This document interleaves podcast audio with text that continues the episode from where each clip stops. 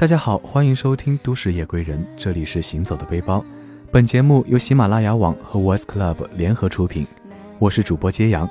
今天我们要去的地方是越南梅州。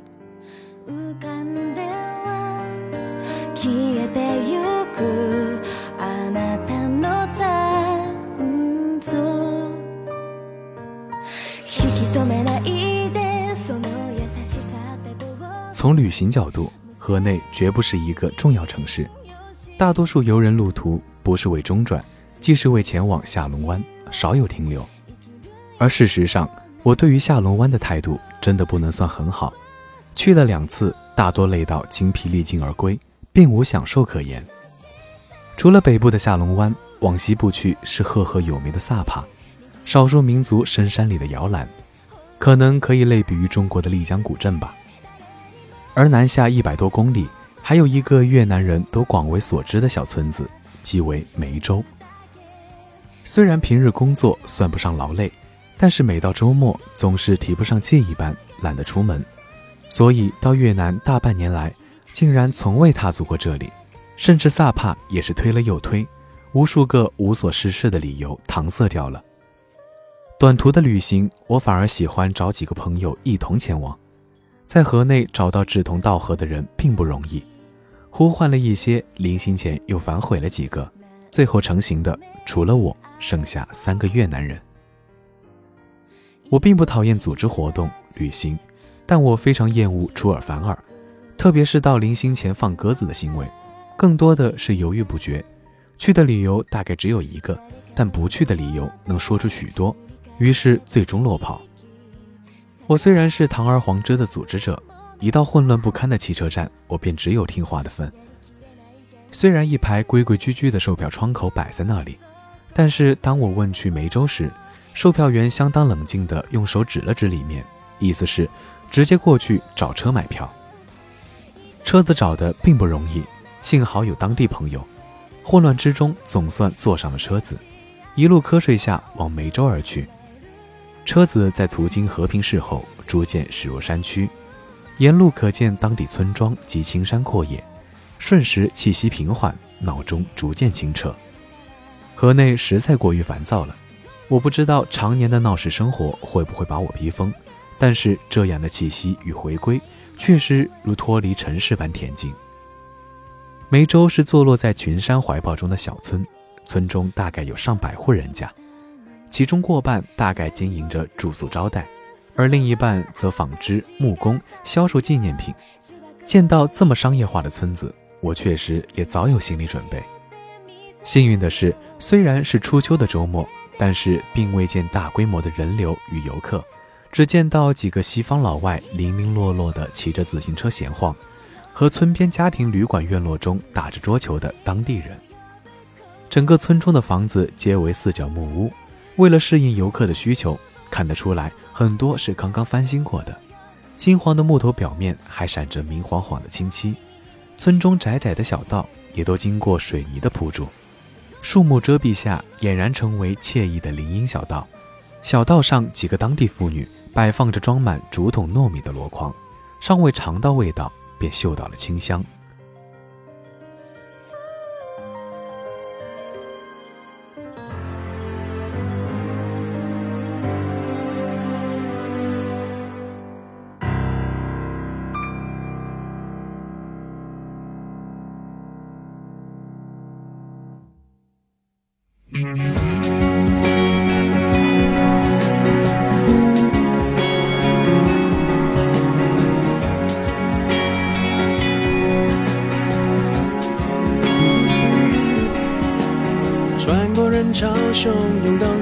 火阑珊，没有想过回头。一段又一段走不完的旅程，什么时候能走完？哦，我的梦代表什么？又是什么让我们不安？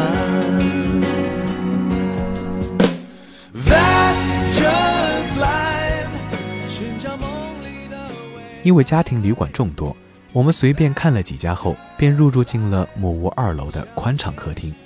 我们虽然只有四人，但是粗略估计，客厅至少可以容纳几十人入住。去之前没有查任何攻略，几个越南人大概也依仗着我是组织人，一副你去哪里我就跟到哪里的气势。于是几个人各自找了辆单车租来，先去麦田里享受下再说。整个越南北部和南部气候大相径庭，南部只有雨季和旱季两季，而北部则依然存有春夏秋冬。九月末初秋已经来临，田中的稻米却已经初具规模，碧绿色在山间绵延不绝。沿着田间的小道踩上单车，如鱼得水般穿梭自如。秋风掠过，鼻尖耸动，淡淡的麦香刺激着最深处的嗅觉神经。稻田的深绿色和远山的浅青色让双眼大饱眼福。上坡下坡冲刺，几个人肆无忌惮，兴奋地大声喊叫，依然不够尽兴。骑到尽头，路突然中断了。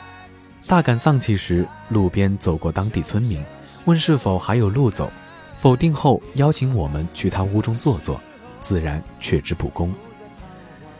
这村民的四角屋子要简陋许多，当然，这才是当地村民生活的本质。屋中除了那一台十多寸的电视，找不到一件像样的家具。我们席地而坐，他取出一盘茶具为我们倒上茶水。几个越南朋友对当地人的生活充满热情和好奇。生活于城市中的他们，跟我一样对这里的生活如此陌生。他们用越南语饶有兴致地交谈起来，我自感没趣，就在院子里到处晃悠，追弄下趴在地上的小狗和关在笼中的小鸟。终于无聊下，不知趣地催促他们离开。我并没有流露出太多的不快，明白他们没有义务给我解释他们交流的内容，也只能抱怨自己学越南语学得过于吊儿郎当。他们也感觉到对我过于冷落，在学中文的令真诚地跟我说不好意思。倒显得我略显尴尬。整个下午在自行车上度过，穿梭于村中的每条小路，然后穿过麦田，走入一个又一个附近的村落，逐渐淡出商业化的气息，只有当地人投来淡淡的好奇目光。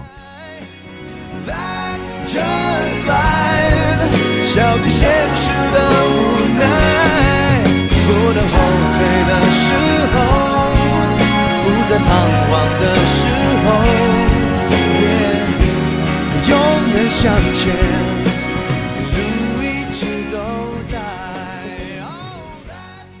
临近傍晚时分，我们几个吃过晚饭，改为散步。路过某木屋时，传出欢快的击鼓和歌声，我不由自主爬上楼梯，便见二十余人席地而坐，大快朵颐。对面十余个身穿民族服饰的当地傣族居民载歌载舞。我试探性地问他们是否可以拍照，谁知一下就被拉入酒席，还未反应过来，一小杯米酒已经下肚，胆子一壮，立刻将在门外羞涩的三人也叫入席中，众乐乐开来。坐在我边上的哥们儿用越南语对我呱啦呱啦一番，我大概听到“日本”两字，于是立刻纠正“中国”，对方大惊，立刻用中文说：“我是潮州人。”老乡见面，几杯子又下肚了，然后又是中文、英文、粤语一阵骚乱，发现这一桌子全是从胡志明电力局来的电力业同仁，于是又是你来我往几杯子，霎时间甜甜淡淡的米酒在肚子里转化为酒气，飘飘然开来。民族表演依然进行的热闹非凡，唱歌、跳舞、蹦蹦跳跳一样也不少，我们就在那儿一边喝酒一边鼓掌。竹竿舞是压轴的，当地人分成两排，相对两人两手各握两根竹竿一头，随着音乐节奏敲打，我们很快加入到竹竿舞的行列中，蹦蹦跳跳，上蹿下跳，已然不知自己身在何处。庆幸道别刚下楼，便又见到白天遭遇多次的 staff，德国人，在上海实习过一年，说一些很不地道的汉语。但是他对我的英语评价让我瞬间对他好感度提升三个档次。Have you ever been in UK? No. In the States? No. So in Australia? Not even one day? 他瞪大了牛眼般的双眼。You speak like American, so talented. 我情不自禁就把尾巴翘上天了。明明知道山外山的人太多了。酒气未散，再次相遇，一番寒暄后，他邀请我们去篝火玩火。我们几个正在兴头，眼神一交换，不用考虑，跟着走。据说篝火晚会是每周末都会有的活动，在村外一片硕大的广场上，无数人在我们抵达时已然陷于疯狂的狂欢中。广场上燃起了三个高高的火堆，参与人数至少一两百人，唱歌的唱歌，喝酒的喝酒，围着篝火跳舞的，烤小猪的，甚至还有跳火堆玩危险游戏的，层出不穷。我们几个尚未站稳，就被几个小伙子冲上前来拉入火去。连一直都保持腼腆害羞的 Lin 也被怂恿蹦跳起来。我在四个人中是被称为 crazy 的那个，我绝对受之有愧。我只是那个能在旅途中尝试放弃腼腆、放弃羞涩、放弃得体，尝试获得一些平日里衣冠楚楚下不能拥有的快乐罢了。我跟他们说：“看，那个才叫 crazy。”便见一个越南小伙子光着膀子，噌的一下飞身窜入篝火，又迅速跳出。回到旅馆，楼下两当地人和胖胖的老板娘喝酒，见我们回来，招呼我们坐坐。他们三人志去，借口说累了要洗洗睡觉。我就傻傻的坐下，活生生的又被干了几杯米酒，只用勉强英语说出对方曾在河内工作，至今想来悔恨不已。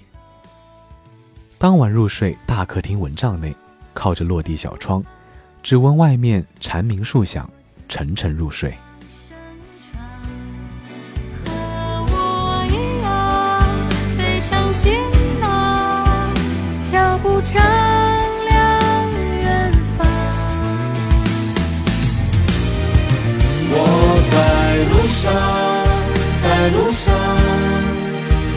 每条荡，长发飞扬，期待路上遇上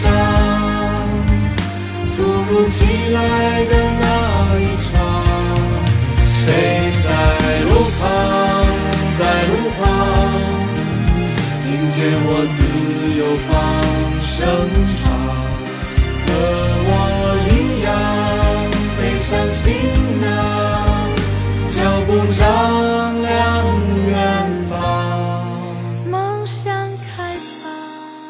这一次的旅行到这里就结束了，大家晚安，再见。